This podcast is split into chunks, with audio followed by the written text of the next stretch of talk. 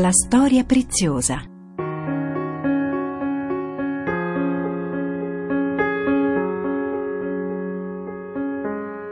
Catechesi di Don Fabio Rosini sul racconto della salvezza e i suoi tesori.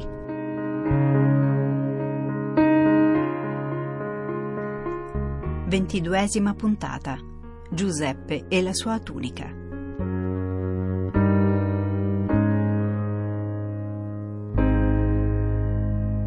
Un caro saluto da Monia Parente e ben ritrovati all'appuntamento settimanale con le catechesi di Don Fabio Rosini.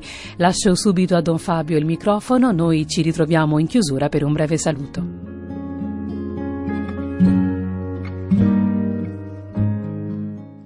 Con la trasmissione di oggi noi entriamo nell'avventura di Giuseppe, figlio di Giacobbe. La sua storia è una storia straordinaria e ci accompagnerà per varie puntate perché è una storia molto lunga ed è una storia anche un po' particolare. Raramente capita che una storia sia scritta dalla stessa mano per la durata di molti capitoli. È questa una peculiarità di questa storia, cioè si vede esplicitamente che lo stesso narratore inizia questa descrizione e fino all'ultimo sia sempre lui quello che racconta questa storia che in effetti si presenta molto coerente. In effetti appunto eh, vedremo che eh, c'è per esempio un oggetto che incontreremo in questa prima parte che riguarda il patriarca Giuseppe, che riguarda questo uomo così particolare e meraviglioso, che eh, tornerà, è l'oggetto della sua tunica, che tornerà anche nelle prossime due puntate della nostra avventura. Quel che noi dobbiamo affrontare è appunto la storia della discendenza di Giacobbe, questi dodici figli. Abbiamo visto la nascita drammatica di Beniamino e adesso vediamo come è la storia, come prosegue ci misuriamo in questo momento appunto con il capitolo 37 e vedremo i primi 11 versetti perché hanno qualcosa di eh, molto molto importante in sé. Ascoltiamoli.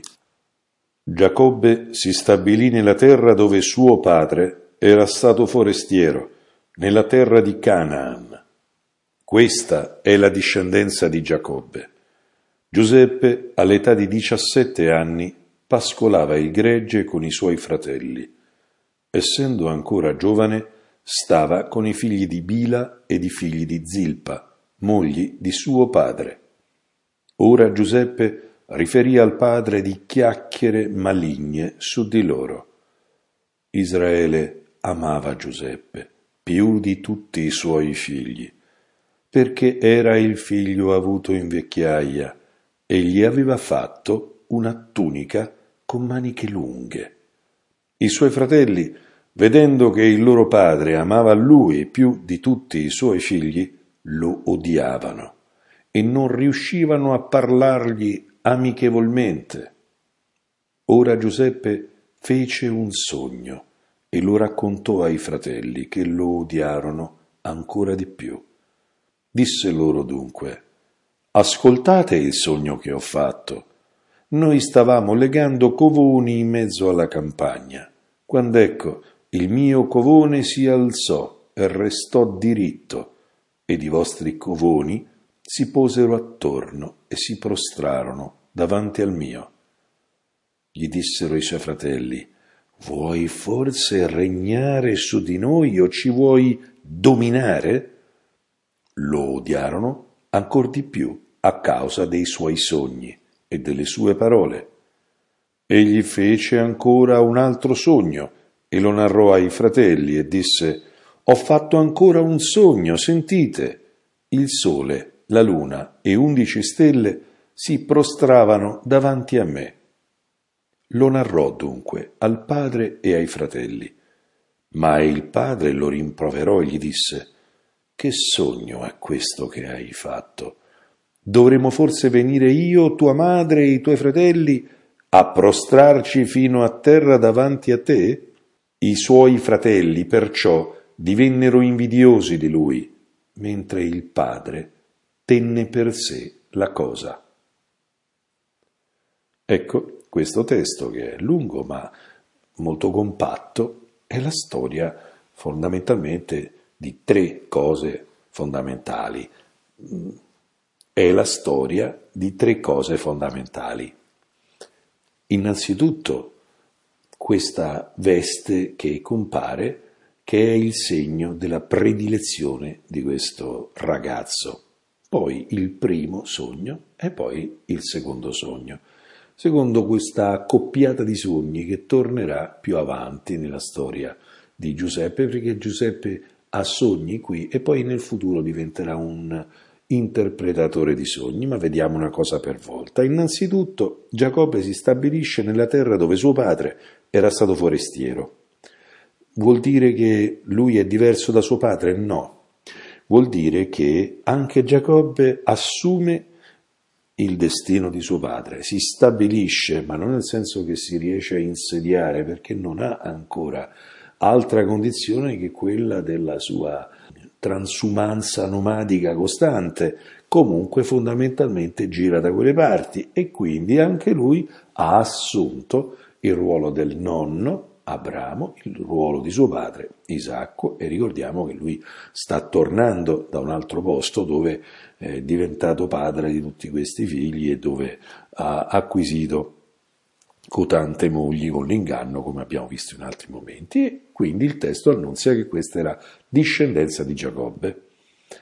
E questa discendenza viene caratterizzata da questo ragazzo di 17 anni che pascola il gregge con i suoi fratelli. Essendo ancora giovane, il termine che usa indica che fa il garzone, eh, fa il giovanotto, fa il, mm, l'apprendista, sta con i figli di Bila e di Zilpa, sappiamo che appunto il padre ha avuto figli anche mm, da queste serve sue mogli, e quindi cosa fa? Lui praticamente è uno che sta in mezzo ai fratelli che sono maggiori, perché lui appunto è arrivato abbastanza avanti, quando il padre era già eh, avanti negli anni e finalmente era arrivato come il primo figlio della amatissima Rachele. Ecco, Israele amava Giuseppe, ma prima ancora viene detto che Giuseppe diceva al padre le chiacchiere maligne dei fratelli o sui fratelli. Questo non ce lo rende simpatico per niente. Se noi avessimo una lettura così piuttosto superficiale del testo, noi potremmo tranquillamente trarre una certa antipatia verso questo ragazzo che parla al padre delle chiacchiere sui fratelli, ha sogni di dominio sui fratelli, addirittura pure su suo padre. Insomma, non è un granché simpatico, ma la scrittura non si legge con questi stati d'animo un po' superficiali, immediati, mm, epidermici, bisogna sempre andare un po' oltre la prima apparenza. Allora, il fatto è che Giuseppe fa una cosa, ci sono delle chiacchiere fra i fratelli e lui non fa alleanza con le chiacchiere, ma va dal padre e gli dice queste cose che si dicono.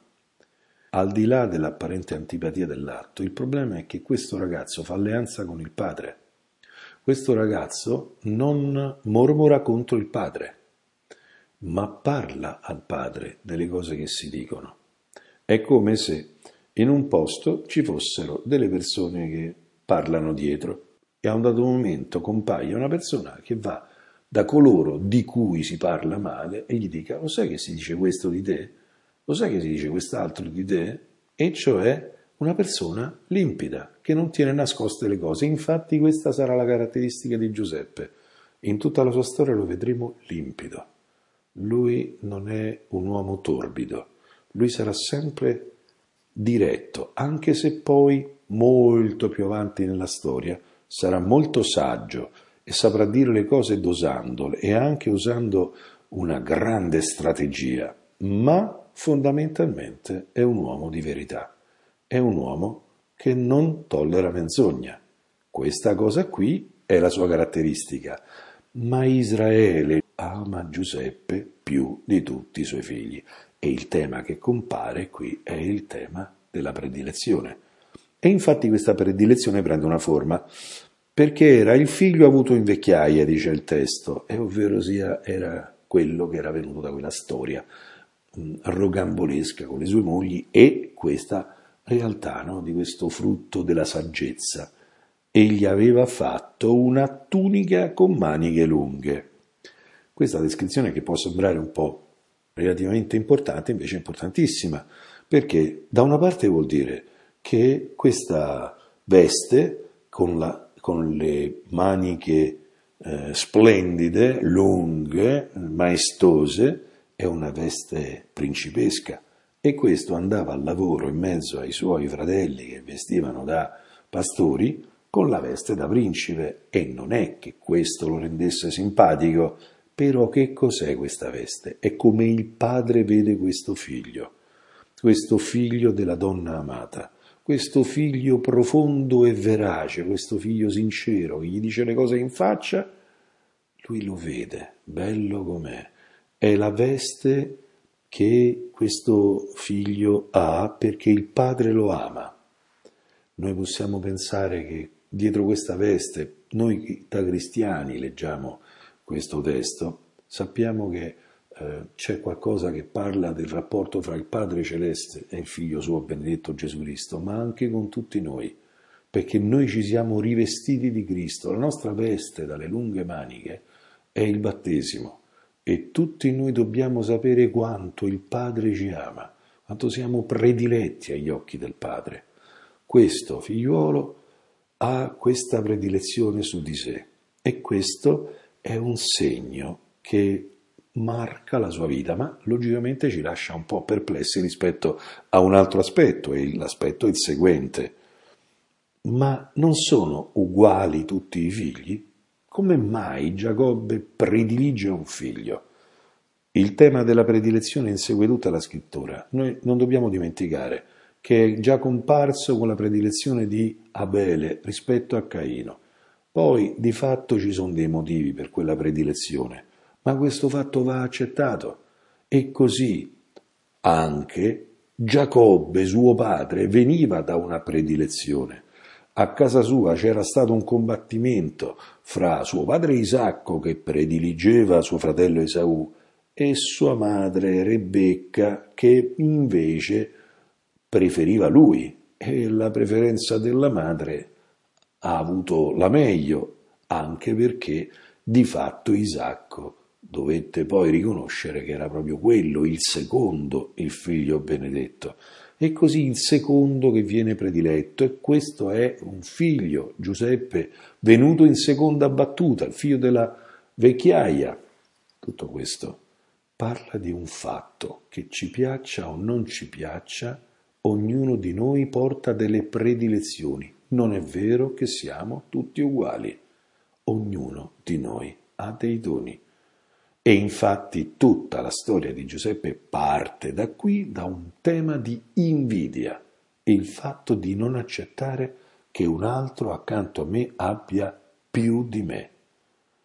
Sempre ci sarà qualcuno che ha più di me, sempre ci sarà qualcuno che è diverso da me. Il tema del rispetto verso i doni immensi di questo ragazzo sarà il grave, tragico tema di questa storia. E quindi compare vestito con queste maniche lunghe questo ragazzo che ha questi doni particolari.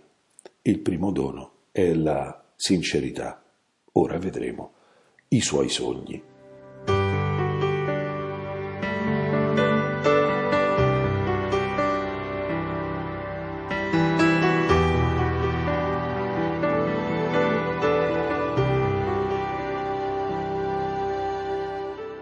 Dopo aver visto la sua veste eh, e la sua predilezione, Giuseppe fa questo sogno, che è quello del uh, covone che eh, viene legato in campagna secondo quelle che erano le ritualità dell'agronomia dell'epoca.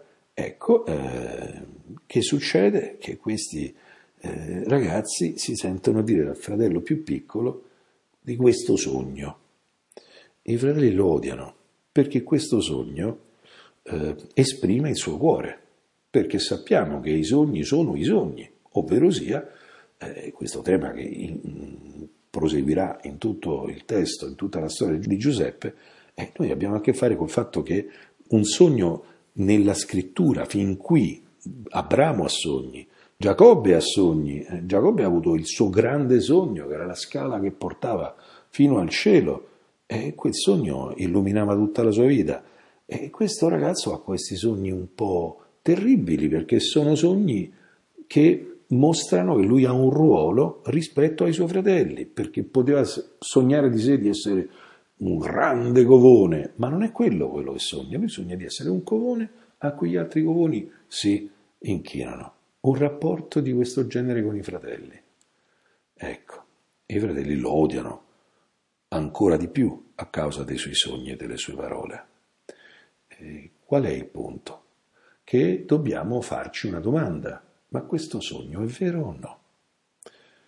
Andando avanti nella storia scopriremo che è vero, che il sogno è autentico, che sarà proprio quel che succederà, ma ci vorrà tanto tempo perché questo si riveli. Ma questo sogno che senso ha? Si può invidiare qualcuno per i suoi sogni? Si può invidiare qualcuno perché ha grandi aspirazioni? Noi possiamo forse discutere che una persona manifesti anche una certa superbia per mezzo di un sogno, ma di fatto perché odiarlo per i suoi sogni? Perché di fatto i fratelli anche questi sogni li percepiscono veri e intendono il cuore di questo ragazzo che sanno essere più dotato di loro Vuoi forse regnare su di noi o ci vuoi dominare? In realtà il tema della dominazione del minore sul maggiore eh, è, è la storia del loro padre. Giacobbe ed Esaù eh, ebbero questa profezia. Eh, quando Isacco benedice Giacobbe, gli profetizza proprio questo, che avrà dominato sul suo fratello e quando profetizza su Esaù, gli profetizza proprio che lui sarebbe stato sottomesso a suo fratello ed è quello che poi la storia ha portato a compimento per l'elezione e la benedizione di Giacobbe. Ma questo è, è vero, che ci sono grandi aspirazioni nei cuori delle persone e invidiare le persone perché mirano in alto o perché sono benedette o perché hanno un cuore grande. Questo ragazzo ha un cuore ambizioso, grande, forse, forse è solo un superbo, o forse è veramente grande come la sua veste con le sue lunghe maniche.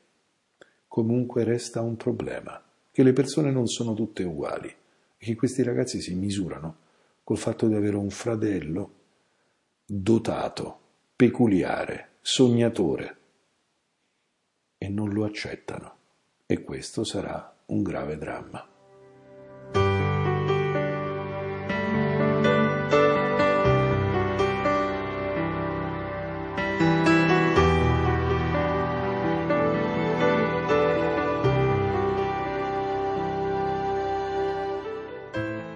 Arriviamo così alla terza parte del testo, che è il secondo sogno. Questo sogno è cosmico. Abbiamo Sole, Luna e undici stelle. Il testo in sé è un po' peculiare perché c'è un problema con il fatto che Rachele, la mamma di eh, Giuseppe, è già morta, per cui si parlerà della madre, ma non capiamo a che livello ciò viene citato. Eh, ci sta di fatto una realtà che è la sua famiglia che viene rappresentata da questo sole, da questa luna e queste undici stelle che si prostrano davanti a lui. Narra questo sogno cosmico al padre e ai fratelli e il padre questa volta si arrabbia e gli dice che sogno è questo che hai fatto? Ma cosa porti nel cuore? Dovremmo forse venire io, tua madre e i tuoi fratelli a prostrarci fino a terra davanti a te, ma chi ti credi di essere? E i fratelli a questo punto, dice il testo, lo odiano, mm, divennero invidiosi di lui e ciò mm, giustificherà la prossima puntata che sarà il momento tragico della loro avventura di fratelli. Ma il padre, dice il testo, tenne per sé la cosa, ovvero sia la tenne dentro il cuore, la tenne dentro eh, la sua anima. Ci pensò.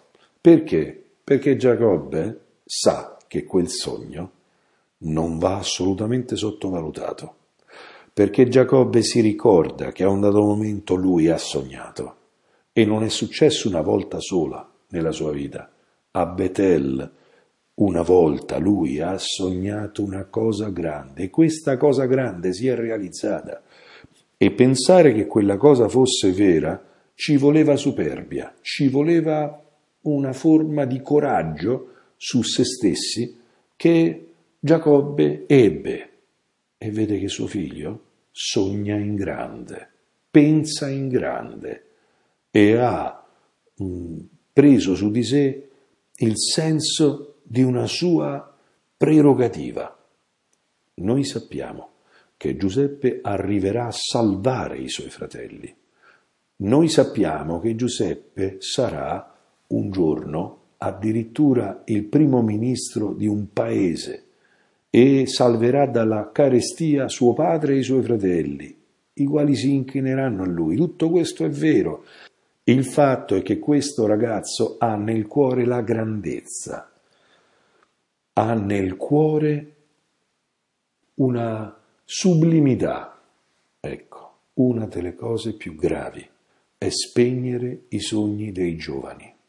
Una delle cose che non vanno mai fatte è frustrare le aperture grandi, nobili dei giovani, dei ragazzi e delle ragazze. L'invidia dei fratelli si manifesterà esplosiva e sanguinosa contro Giuseppe, ma il padre ha capito una cosa, questo figlio ha qualcosa di grande nel cuore. Infatti lui lo predilige e lo ha vestito da principe. Ecco, tutto questo parla di noi, perché tutto questo che è un personaggio è in realtà scritto per noi, perché tutti ci identifichiamo in Giuseppe. E identificandoci in Giuseppe torniamo a credere nei nostri grandi sogni, perché tutti quanti noi portiamo nell'anima aspirazioni di bontà, di bellezza, di verità, di giustizia, di grandezza e diventando grandi facciamo compromessi e piano piano li spegniamo nel nostro cuore Giuseppe non spegnerà questi sogni, per questo è uno dei personaggi più limpidi, più grandiosi e più belli della scrittura, non c'è ombra di dubbio che sia un personaggio meraviglioso. Ognuno di noi deve credere alla veste che il Padre celeste gli ha dato nel battesimo. Ognuno di noi deve accogliere le promesse e i sogni che Dio ha seminato nel suo cuore. Ne va della sua propria grandezza.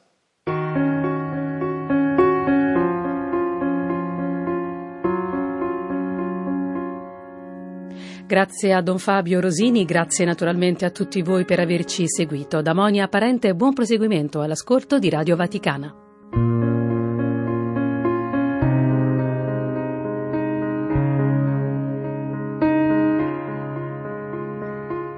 La storia preziosa Catechesi di Don Fabio Rosini sul racconto della salvezza e i suoi tesori.